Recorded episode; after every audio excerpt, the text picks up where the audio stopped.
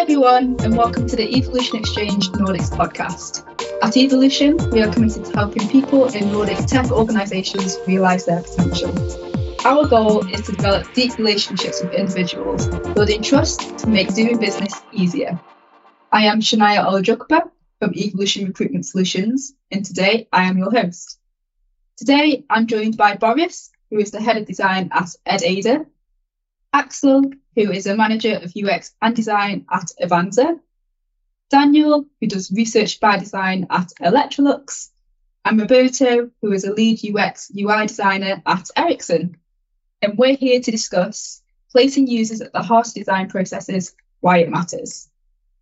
But before we delve deeper into the topic, let's work our way around the room with some introductions. I'd like to know who you are and what you do. So, Boris, do you want to kick us off? Uh, yes, thanks, uh, Shania. Uh, I'm Boris. I've been in design, I don't know, all my working career in different uh, positions, starting with like visual designer. And I wouldn't say worked my way up, I worked my way around different uh, other positions. Uh, and now I'm head of design, but still messing around in Figma as well.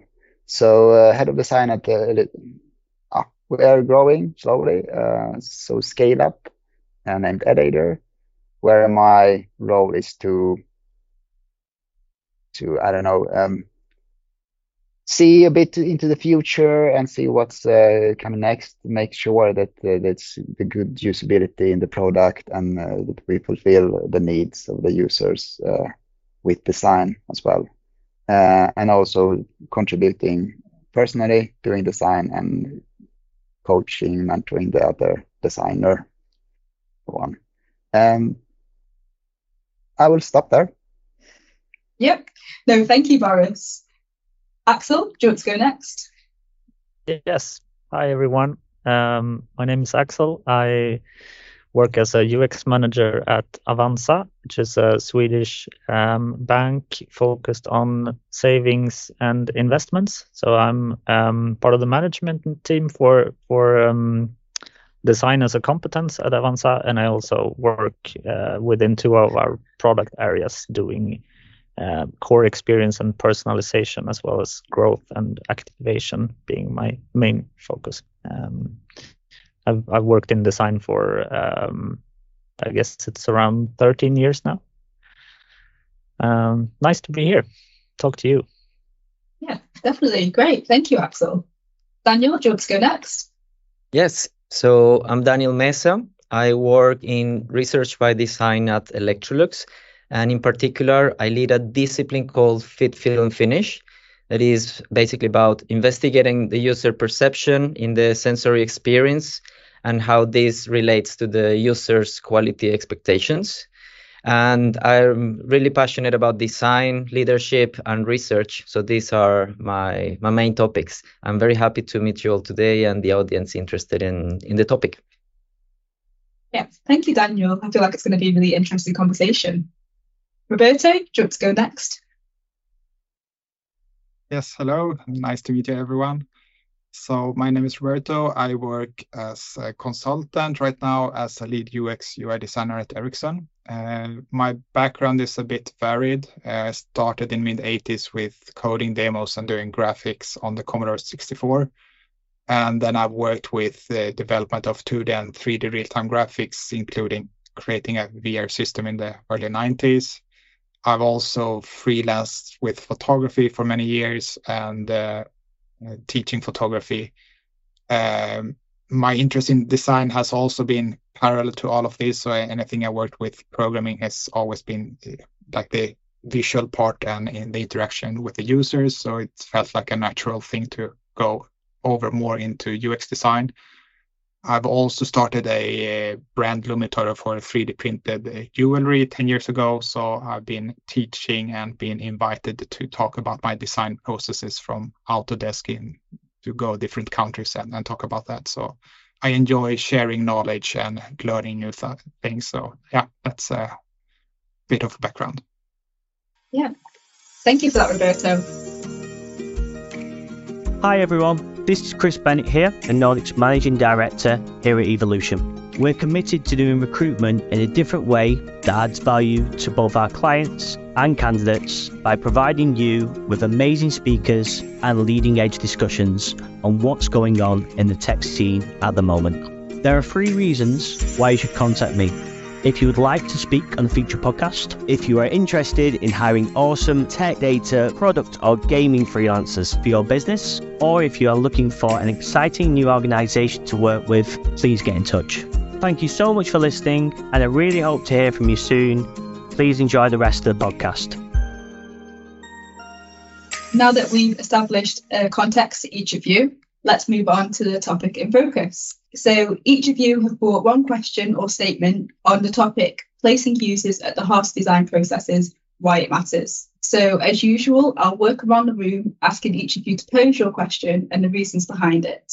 Each of you will have the opportunity to give your take on the situation as well. Boris, let's start with your question. So the question that Boris brought to the podcast was for us, designers, this is the core of what we do. Users are even in our title UX designers, for example. But how can we make this perspective be in the center of the whole organization? So, Boris, where did this question come from? Yes, it is like it's really easy to isolate design uh, to a certain area or, or group. And we designers are also good at try to keep there. Like we are designers, we own design. Uh, so there is kind of a gap then between uh, us designers that have like the user in our hearts and do everything for them, and the rest of the company that are driving by agile or some other methods when it's measured by speed or sales when it's measured i don't know how how much you sell uh, sell and so on. So it's like different parts of the same organization are driven by different methods and ideologies. And it's for me, it's a bit hard, uh, even if like uh, in a product team, how do we fit design thinking into the agile manifesto, uh, the Jira cards, and so on? So that's something that I've been struggling, but on in different companies, the same issue. Uh, so that's why I brought it uh, to this group and see yes. what uh, people have thoughts about that. Yeah, definitely. It's a really good question. I think hopefully we should get some good insights on this. Axel, do you want to start? Um, yes, sure. Uh, really good question. Um, I think I think you said it at some point. Talked about inclusion. I think collaboration and inclusion is is key to uh, um, solve this problem or move in a, in the right direction for it. Uh, a couple of things that we have been doing to make sure that um, more people uh, can empathize with our users is to make sure that we, when we do user research, when we meet with customers, we try to always have um, spectators rooms, so uh, the ability to listen into uh, interviews, both for um, like um, senior management uh, groups and roles, but also for um, engineers and the, the, the full product team, so that it's not only a designer or a researcher doing research on the side, and then they come back with their sort of conclusion and insights. And because uh, the problem when you do that is that the the you don't get the full side. It's it's always a different thing to actually watch someone use your product and hear someone talk about their needs and uh, observe behaviors uh, first in first person.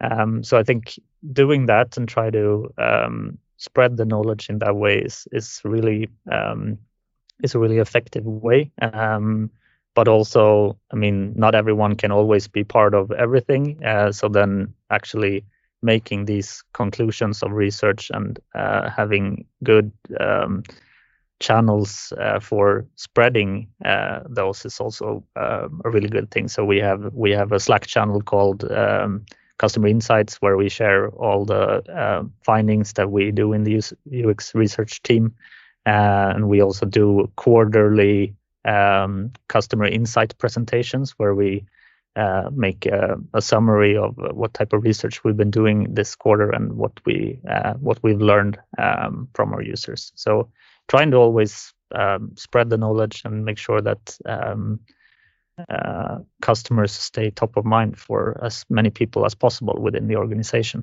Yeah, really good ideas there as well, Axel. Daniel, what's your take on the question? Yes, very interesting question, Boris. Uh, from my perspective as researcher in design, I think that um, the key to influence organizations is that the disciplines that are in charge of bringing the user perspective we need to find a way of working more strategic than that only tactical. I, I explain a bit what I how I see that difference.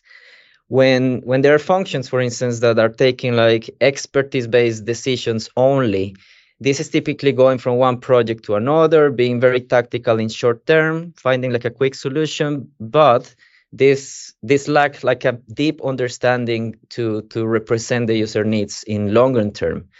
When instead the functions are taking more like research-based decisions this gives like a more holistic perspective towards the users and it's easier to to make connections that can lead to for instance uh, creating portfolios or uh, systems so literally something a bit more long term and therefore more strategic so i think that i agree with the statement that we already as designers have the users in the core of what we do but what we need is a way of working to get in the core of the organizations by demonstrating how this brings value to, to the business.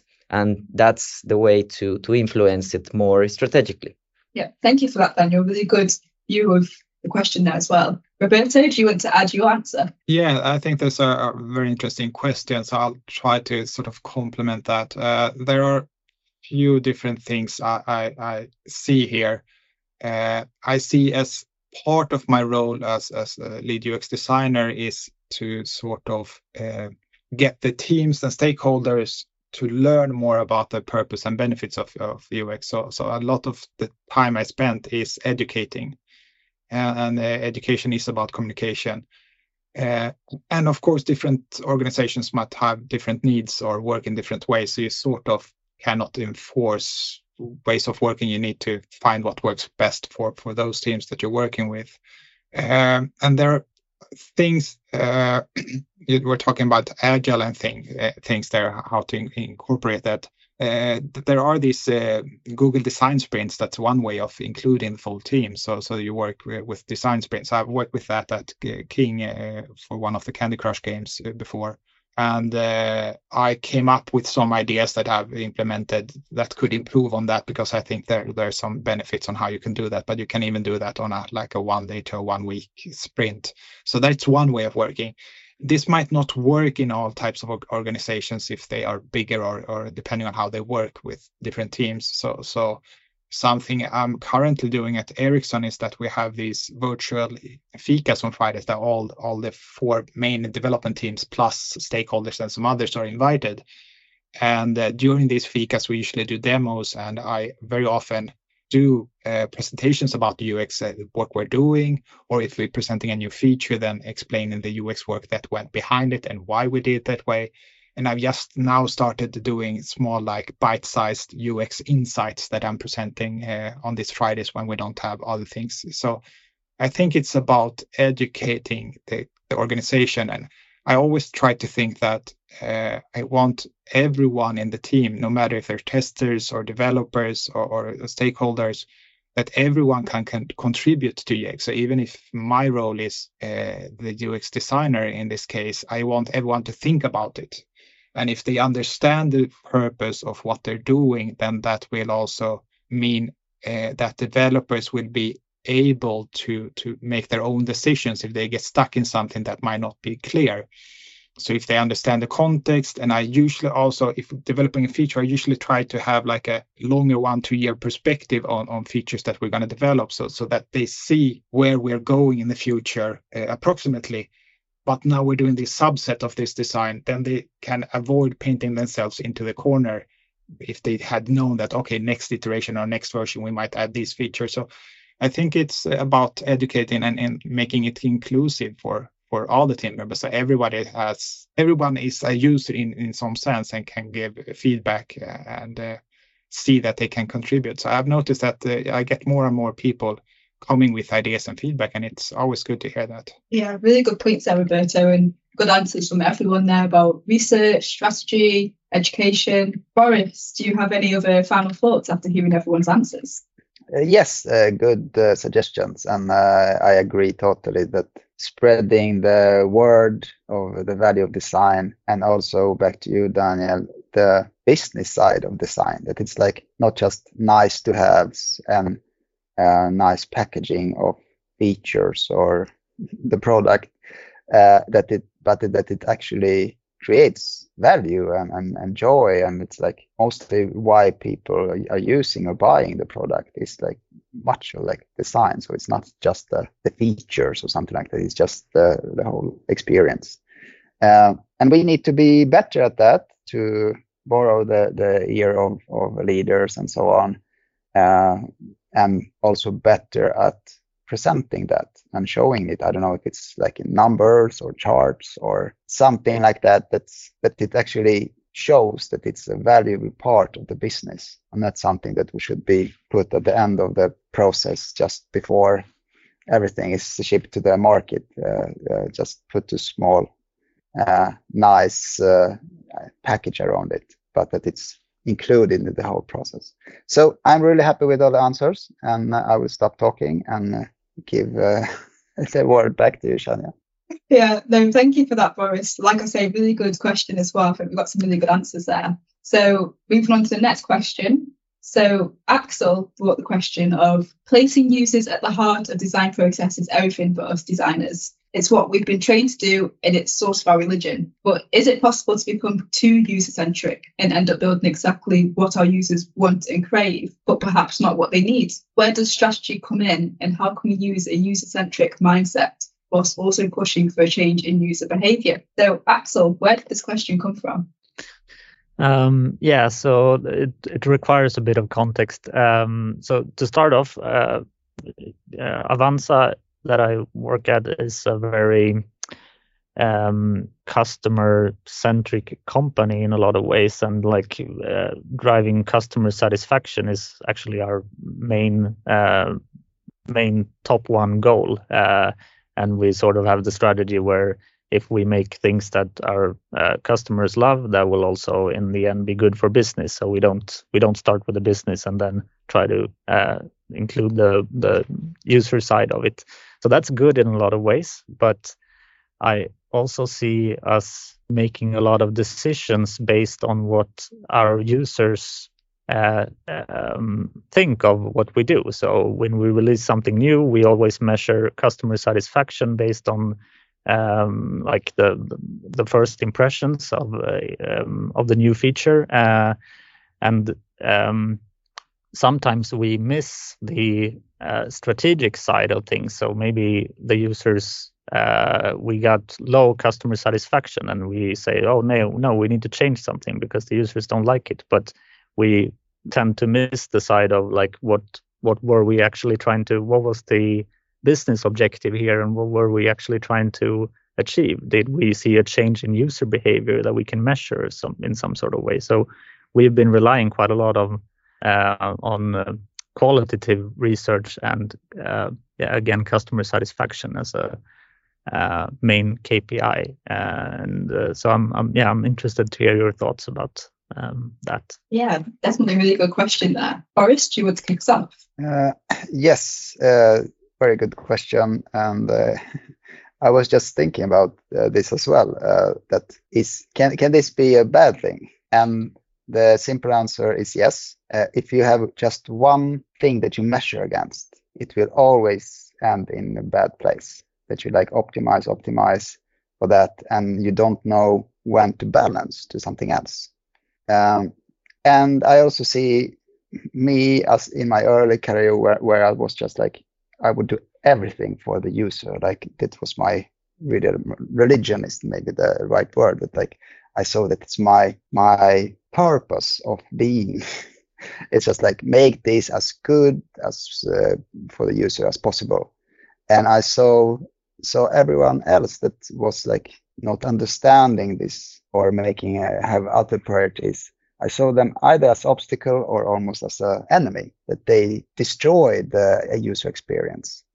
Uh, and that led to quite many conflicts when like I was like I was so convinced that I was uh, I was right. the, uh, the, the user was the like we have to do this for the user no matter the cost. And of course, it matters the cost, how much time it takes, what's the business value, and so on and so on. So we need to broaden our perspective, not uh, losing the sight of the user experience, but also include the other parts like uh, devs and mostly business. What is the expected return of invest for this product or function or something like that? What value does it bring to the user and to the business? And those two must be in, in the balance because if you just focus on the users, then suddenly you you are not doing so well financially, and then you have to lay off, and usually the, the designers and the products is uh, getting worse and worse. So you are actually not doing yourself a favor, but actually are counterproductive to the whole thing. So to end this whole talk is that we need to make sure that the user-centered focus is also balanced with other stuff uh, or other priorities, mostly business, also tech, and so on. And of rant. No, really good answer there, Boris. Thank you for that. Berto, do you want to go next?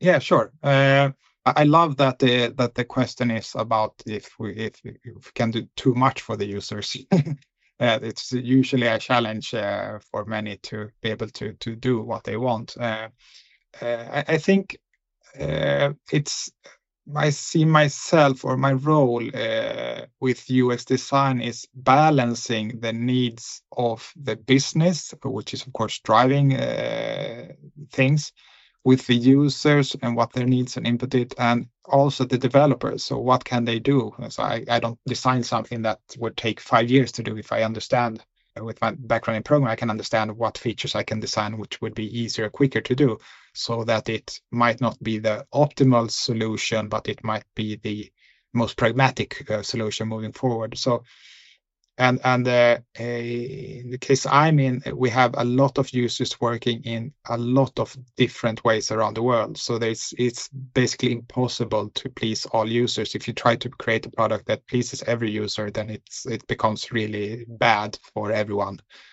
So so uh, I think depends on on on the sort of product you're working on. If uh, in some cases it might be better to to to ignore some users so that they can find a product that makes better sense for their needs than than trying to please everyone also.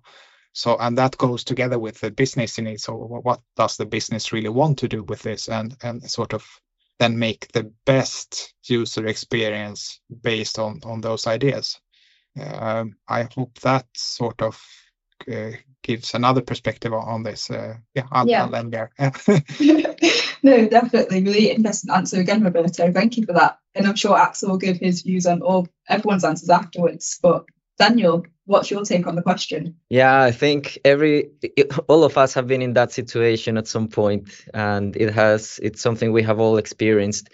I don't think that becoming too user centric is necessarily an issue, as far as we take with a pinch of salt the inputs that we get from the user about what they want and complement them with other types of research that that we can bring different perspectives and, and look at it through different lenses. So we can do a better evaluation of the inputs that we collect and reflect as designers what is really the right thing to do.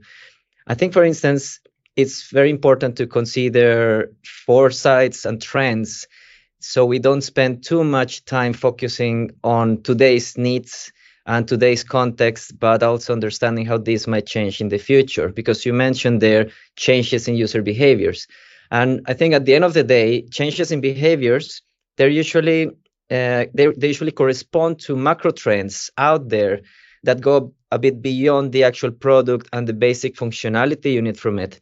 And they're following certain rules, certain norms, certain values from society that they need to, this product needs to be in line with.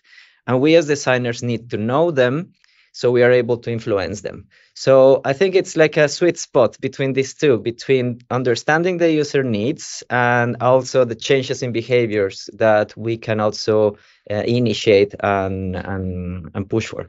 Yeah, Definitely great answer there, Daniel. Axel, after hearing everyone's opinions and insights and answers, have you got anything you'd like to add? Um, yeah, thank you for all those answers. Really good stuff. Um, I think the part about that I think all of you mentioned about not optimizing for one thing is is really good. That's uh, always going to be an issue if you just run with one metric or one um, key result or whatever. Um, so having a mix of those and making sure that we have our users in mind, we have the business in mind, and we have uh, our strategic direction in mind. I think those, as long as you have those three perspectives, you're you're in a pretty good place.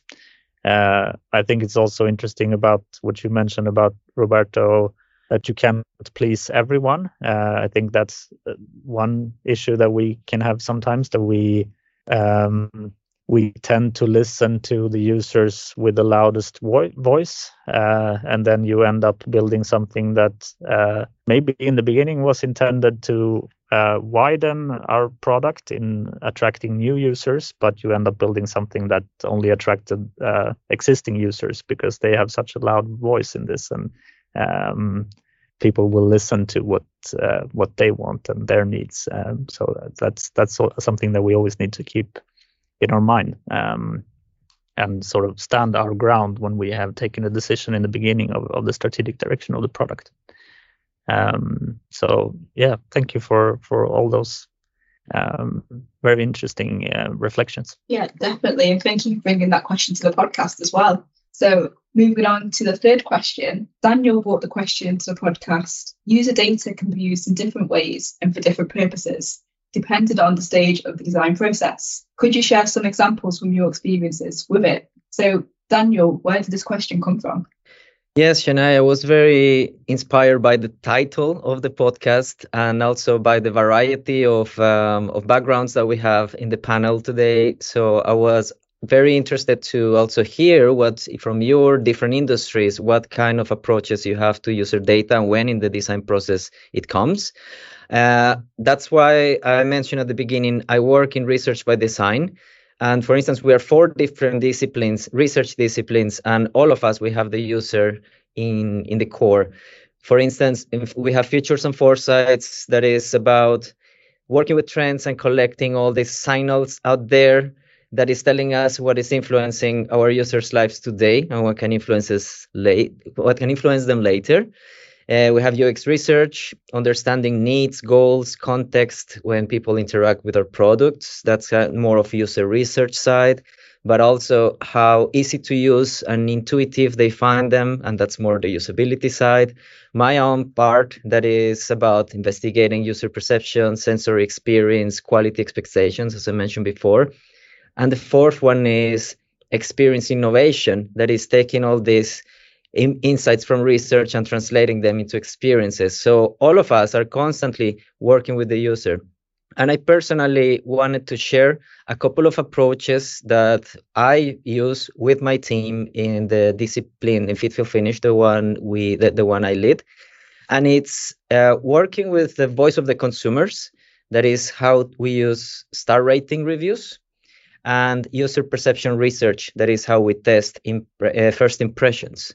So I'd like to share a bit about that and also hear your own experiences or also what you think about these ones. Um, I want to give maybe a short explanation of each and then leave the, the forum for, for the rest. So I'd like to start with the first one, voice of consumers. And this is the very first thing we do when we go and read what people is saying out there about their experience of the products we have in the market. And um, for us, uh, we know that reading um, star ratings is becoming a key part of the decision making process because once you have a need for a product, one of the first things you do is that you read reviews and you get influenced by strangers that are talking about their experience, their reality, and that's building up your expectations. And once we collect all this, it's not just interesting quotes. We can really use this information to on to map how the experience is, what are the topics that are more mentioned, what, for instance, um, uh, are motivators or wishes that people have, and use that information as part of the design process. So um, we know, for instance, that if you have like a negative review and that is scoring four or five stars. Okay, definitely there's a distractor there, but the overall experience was good. Somehow the product was not so bad. But on the opposite, if you have the same negative review and one or two stars, that's a deal breaker. That consumer is not coming back. So we are not in design. Uh, we should not be that worried for kind of how much is the star ratings, but really doing something with that information, why the ratings are as they are, and bring that in. And the other topic is uh, we call it user perception research. And um, it's actually very linked to psychology, which I know is your background, Shania. And it's a very interesting topic, but a bit underestimated, where we focus more on what people notice, how they react to what they notice, and how they act based on the way they they they reacted. And normally, the ways of investigating user um, users is very qualitative, but this is actually something a bit more quantitative. So you can define targets with it, but also you can actually understand how people feel, what they interpret, associate, and bring that data in. You can use it in many stages of the process. At the beginning, if you want to get an idea how products are experienced today and competitors, or later when you have some design and you want some direction. The end, this is actually my favorite part, is when designers get challenged by stakeholders that share their concerns a bit late and maybe they're not so sure we're doing the right thing. And that's when we come here with research and with data to answer to them. It's the best way to answer them. I think this part of investigating user perceptions now to end and leave the the space for the others to comment is growing more and more because many design professionals independently of the years of experience and more asked today to bring data to justify that their proposals, their inputs actually uh, are the right thing to do. And this is when research, you know, in my uh, for for instance, is a good thing to bring data to to the table. I'm very curious to hear also the stories from the rest. Yeah, definitely. Thank you for that question and thank you for providing the context around that as well. Really excited to hear everyone else's experience with user data. So, Axel, do you want to start? Yeah, sure. Really interesting question, and I uh, would actually like to hear a bit more about the user perception re- perception research. I think that's a really interesting concept, and I, uh, if you want to share some more details about how you actually do it practically later, Daniel, that would be interesting. Um, I think um, I think it's good, as you were also saying, that to sort of divide the research into at least two different categories, where you have the generative or explorative research, where we actually try to uh, dig deep into user behaviors uh, and needs to sort of influence what what we're supposed to do with our product on a very high general level, and then you have the more um, um, now I lost the word, um, evaluative uh, research, where you're actually testing how something, when you have an idea, you're testing how that uh, idea performs. So, um,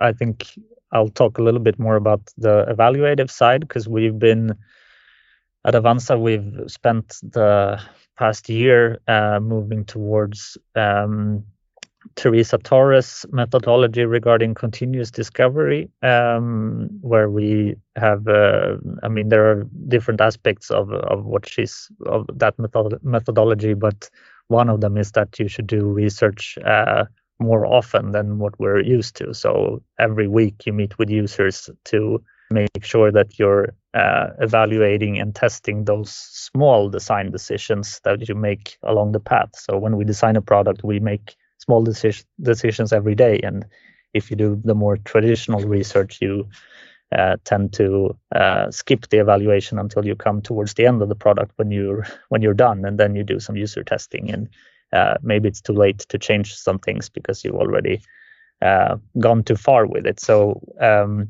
I think that has been really interesting for us. We've um, used um, compare and contrast tests quite a lot, where you uh, expose the user to um, two or three different alternatives for a design to uh, get some some interesting insights on like how they perceive um, those different options. Um, and um, yeah, I think I think that's that's a good way for us. But uh, what what we've um, what's important to not lose track of is that you actually do those uh, like the the more classic user testing towards the end also because I think what we've uh, what, what we lost a little bit when we moved to continuous discovery is that we uh, we relied too much on this quick research that we do continuously and then we uh, sort of stopped doing the the more elaborative evaluative research towards the end of the of, uh,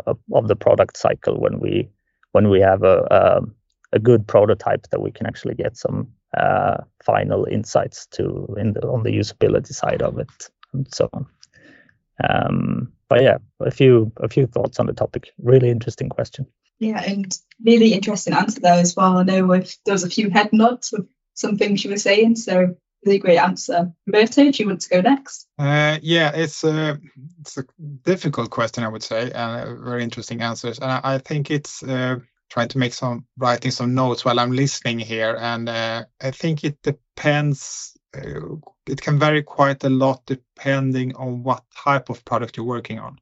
Uh, so there's a, a, a difference if it's a completely new product you're launching first time or that that hasn't existed before in the market then you have all, everything with learnability and and, uh, and seeing where it will fit if it fits the ideas you had in mind or suddenly some users come up and use your product in a completely unintended way but that maybe becomes the big part of it. So so it, it can be very uh, different from a product that that has existed like if you're doing a I don't know, a vacuum cleaner now that we're talking here uh, for, for many years that the product that existed and, and you know sort of the base uses and you're sort of polishing and trying to uh, come up with new, better ideas and so on. Uh, so it, it's a, um, yeah, it's uh, hard to giving an answer without knowing more specifics, I would say.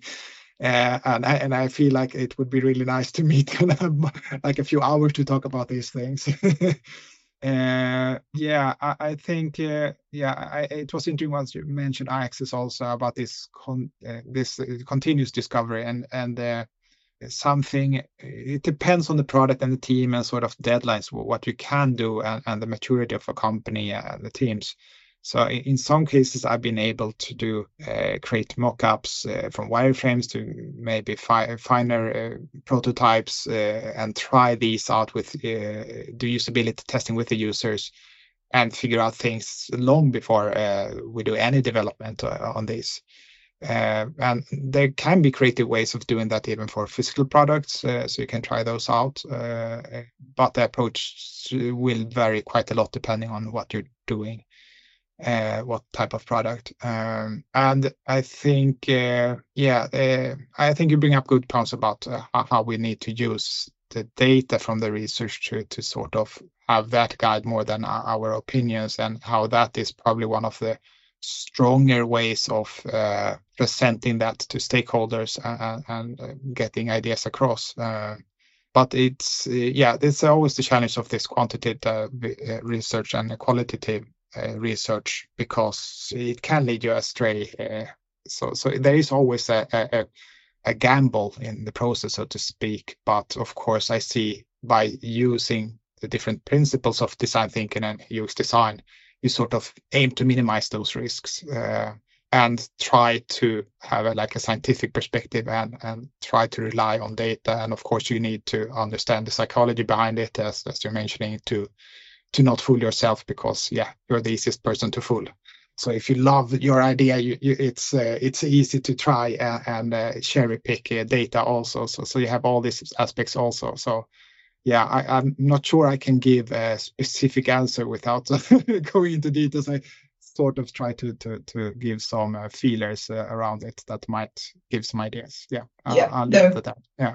No, I suppose with this topic, there's so many different things you can talk about. You could probably talk about it for hours of different ways you could approach this topic. But I think so far we've gotten some really good answers. So Boris, do you want to add your answer and your thoughts on this? question or share your experiences, shall I say? Uh, yes, and uh, I always wanted to work more with data. Uh, unfortunately, I worked as a design consultant uh, for a long time, and then you don't the companies don't want to give you the data.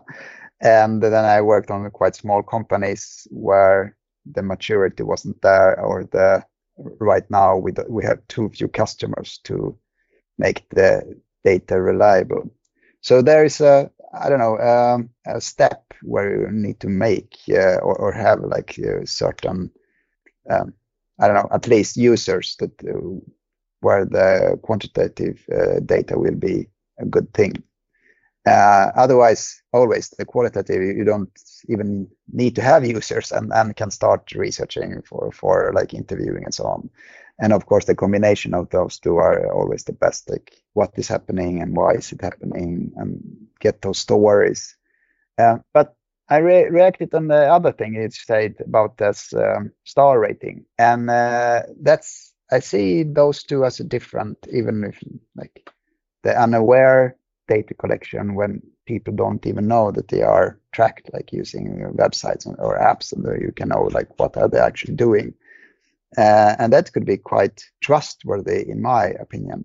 But going to rating, that's like a total other ball game where like, okay, what people are rating. Uh, I usually are really bad at answering those, uh, like getting mails from uh, companies asking me, "How do you like this and that product?" And like, uh, I don't know, and I I don't bother. Or if I'm really happy, I answer. Or if I'm really disappointed, I answer. So it's that's like a huge gap missing of people that like don't know what to say or don't have time. So it's like those extremes that that uh, gets to to say something.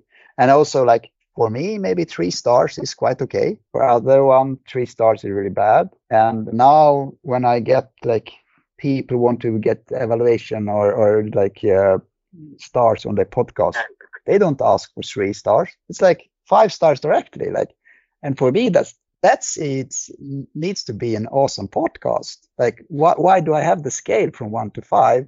It's if the five is the only thing i can add. Uh, and of course if i take my time to actually rate something it's actually because i want to support it and, and then i give five stars.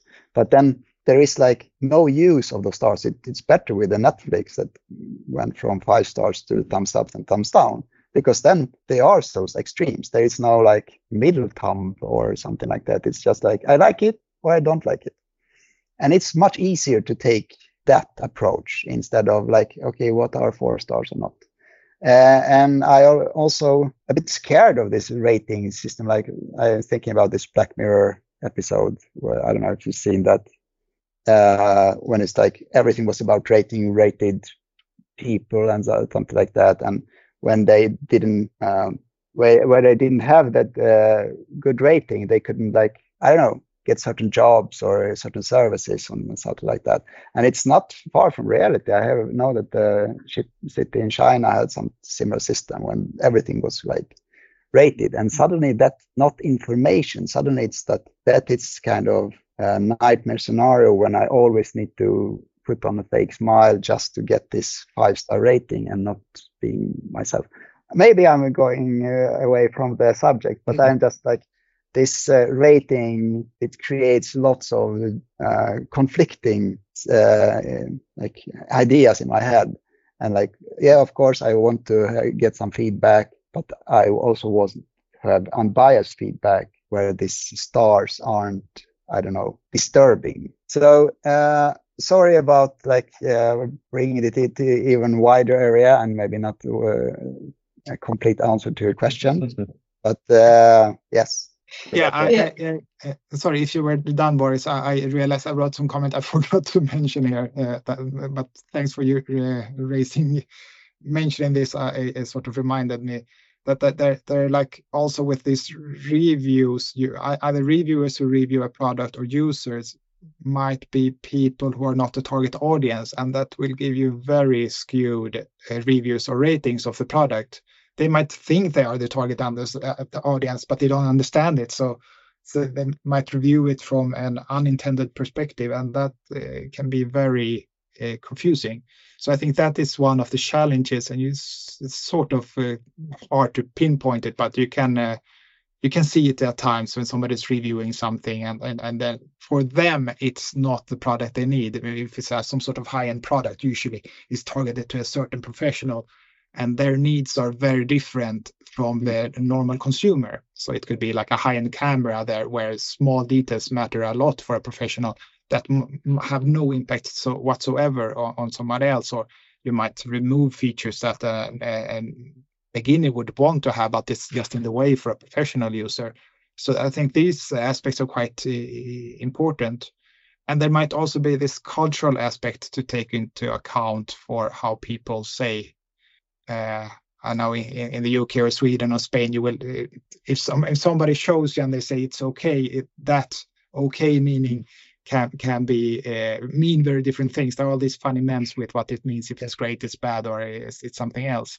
Uh, and that sort of makes it uh, harder.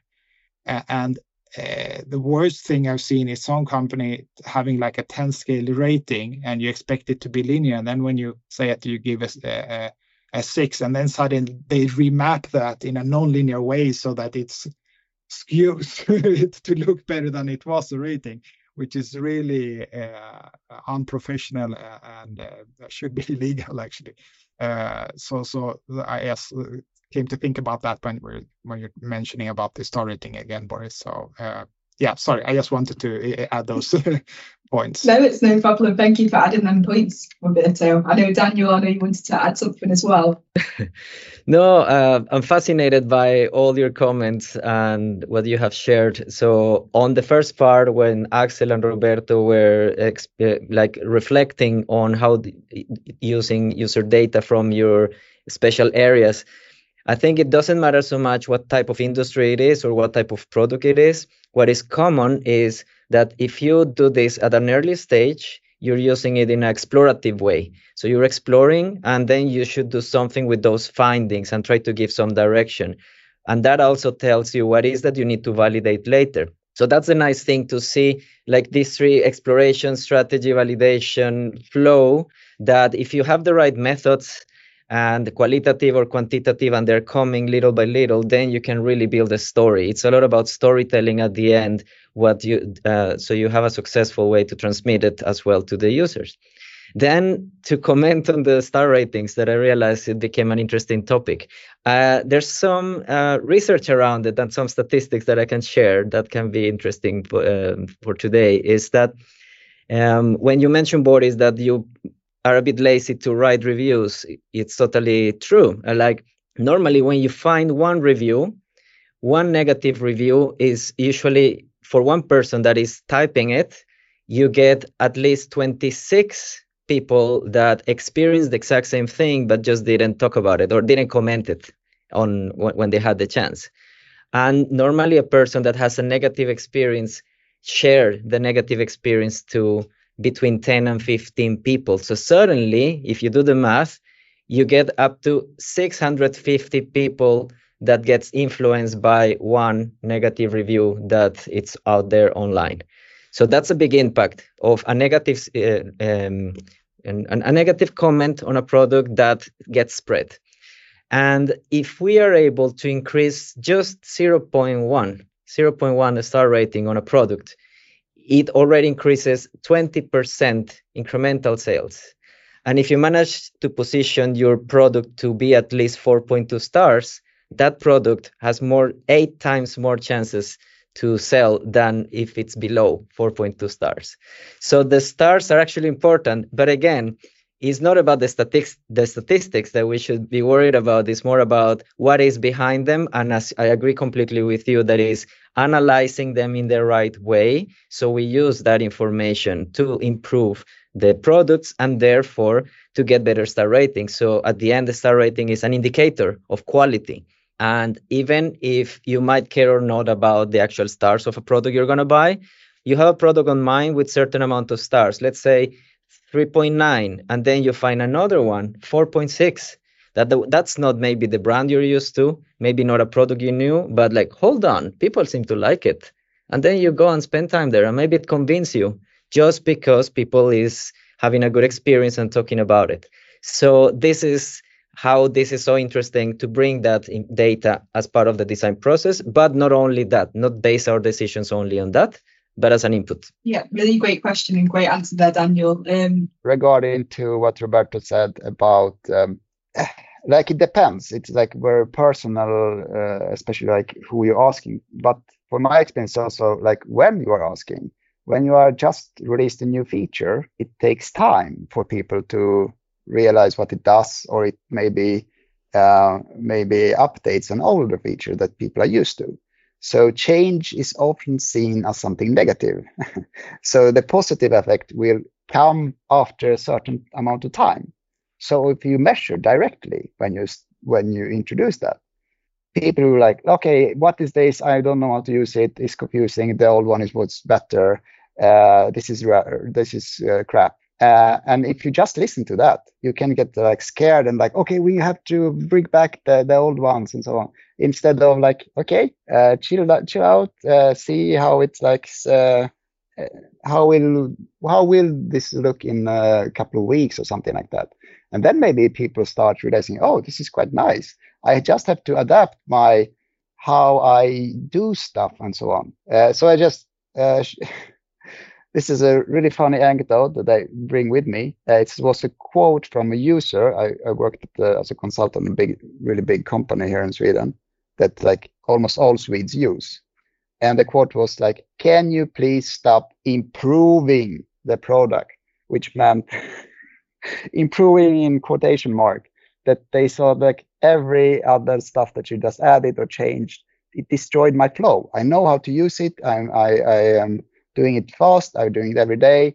And, and if you're messing around with my tool, you destroy my flow. Even if it's like actually making stuff better, I need to learn the new stuff.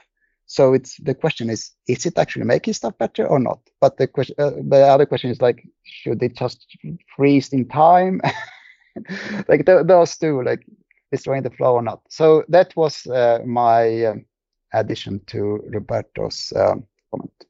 Okay, really, really interesting question there as well. I know Axel raised his hand whilst you were speaking. Axel, did you want to add something onto what Boris was saying? Um, yeah, I just uh, I really recognize what Boris is saying about um, like the the first impressions of uh, from users when you release a new feature, especially if you have a product that people use uh, daily and maybe several times per day. You're sort of I mean, for for them, it's like when you if you come to their home and you sort of rearrange their furniture in their living room, like you, they they will not recognize themselves and they will get anxious and uh, have a strong reaction to it. And so I think it's really important, as you're saying, Boris, to uh, measure uh, if you're measuring customer satisfaction or whatever uh, early, then you also need to add that a few weeks later when people have actually gotten used to the new the new thing. And we spent quite a lot of time and energy actually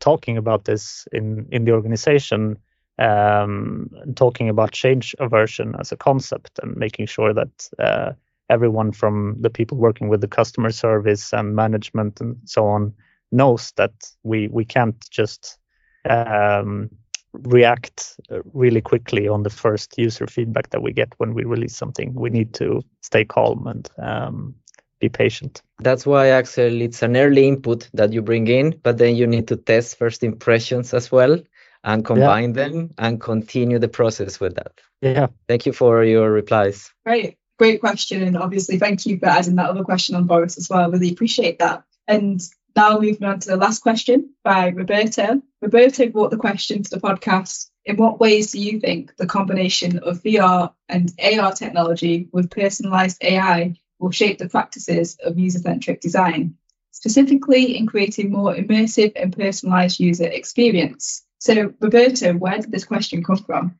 Uh, yes. Um, oh, there's so much more to talk about the previous question, so I'm sort of moving into this question. Uh, for, for me, obviously, uh, uh, the inspiration for this is everything I'm hearing about the Apple Vision Pro coming, and it's really fun seeing them uh, sort of gamble into unknown territory with a new product category and raising the bars on, on the expected quality. I mean, the Quest 3 uh, headset from Meta uh, I got that as a like a preparation to start exploring uh, doing what can I do with UX design in, in 3D, VR, AR, or XR, whatever you want to call it. And uh, and of course the emergence of AI or machine learning, with that it's mostly about more than AI today, and uh, all this uh, for us of course getting all this data that you're track tracking uh, how do we sort of cre- cre- keep that pri- privacy in, in, in, mind?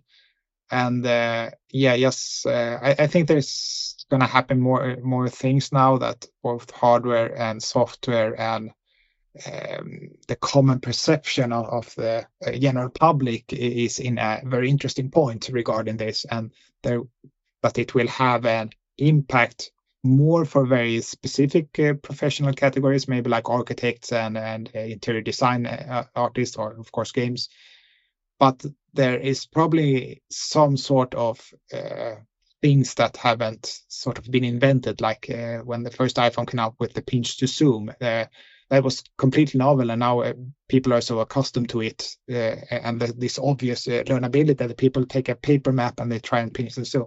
So of course, my interest is in in the in the near future or or so work and see if I if I can come up with what would be the new pinch to zoom and pan for for VR AR and I'm like curious to hear just your thoughts because it's something happening right now that could be a complete flop or it could be the next uh, step so yeah it's more a, more of a predictive question and hearing your thoughts uh, if anyone else is as excited uh, as I am about it or not. yeah, it's a really intriguing question, and obviously, like you say, we don't know what's going to happen in the future. So, really excited to hear your thoughts. Boris, do you want to start? Yes, I was just writing some notes here. Uh, interesting question, and I think that we definitely, as designers, need to to be aware of this and start thinking in those areas and hopefully without too much fear or of being replaced directly by some robot or someone, some kid uh, doing magic with uh, Midjourney or something like that. Uh, so VR AR really interesting area, uh, but it's also a bit still a big threshold, I think, uh, for everyone too, because it's the the use cases are not so obvious. Of course, games and uh, Meta tried some kind of I don't know this office and so, but it still feels a bit childish, even if it's uh, maybe going to change with Apple's uh, headset uh, release now, but that's like really expensive. So that that will be, in my uh, in my opinion, it will be a small area for a big time until technology uh, catches up but it still means that we should at least have pay attention or test it out to see see what is the difference. AI, that's a sneaky little thing. It's because it it is like everywhere. It's like you cannot say any uh, any area that it will not affect. It's like from I don't know. Um, I cannot think of anything, and it's moving so fast. Uh, so I understand that people are either super optimistic or scared to death, or maybe somewhere in between. But the, it's so hard to put your head around it because it's like no object. It's like it's like I don't know uh, internet. It's everywhere. Uh, but there, I feel that it's we need really to step our up our game and both to understand the possibilities, uh, the challenges, how to adapt to it, how to design with it, and design for it, uh, and both teach ourselves, teach our users. So that is actually something that is really, really um, relevant today, and that we are definitely paying attention to. So, uh, but I don't know. I have not seen so much. I don't know design related areas for that. I haven't seen design thinking thinking for or with AI right now, except for making fancy images with uh, Midjourney or so on. But I have not seen like how did how does this kind of um, how does this help to to uh, improve our design even better to to uh, elevate to a new level. Uh, thanks. Not so much of an answer, more of a elaboration. Sorry for that. well, AI in itself is just a whole complete other topic which could have its own podcast on. So it is literally very unknown at this point. But Daniel, what's your thoughts on the questions? Yeah, um, definitely, definitely a challenge that we're all facing. How to integrate this more into our daily work, and my experience would be more from the side of user testing. So if I maybe separate AI from VR for a second, I think uh, starting with AI, one of the key things when we're going to plan and execute a user test is preparing the stimuli. And we often depend on physical samples that they are that we want to give to the test participants to manipulate them with their hands. But sometimes these are very expensive. They take time to be produced, and when they arrive, it's too late in the process. And what we want is to test earlier, faster, iterate, so I think this is when we started to do more like screen based kind of samples. And we're still talking about designers that are working doing 2Ds or 3Ds or renders, photography. But here is exactly where AI can help the designer to speed up the preparation of the stimuli and be able to, to, to test more and test more often. Then on the part of VR, this is another interesting topic, now more related to virtual virtual models that also we want the, the benefit of a virtual model is to bring it as early as possible, but this can be sometimes limited to represent real life because at the end of the of the day, real life is a multisensorial experience. So if you put your Google's on and uh, you you're doing some action, you you get to see something, something moves, but your actions need feedback. We did some tests once i remember just to bring an anecdote where yeah we recreated the whole machine there but people felt a bit that that was strange. What we did was we put the actual sounds. We we we recorded the sounds that they were supposed to get when interacting with this virtual model and suddenly it felt realistic. So i i expect that these technologies will continue developing in this direction in really integrating all the senses because at the end of the day the senses do not work separately. They are all linked and the combination of them is what give you that feeling of reality. Yeah definitely. I suppose like you say combination of different senses maybe sort of what is missing at the moment but axel really interested to hear your opinion on the subject.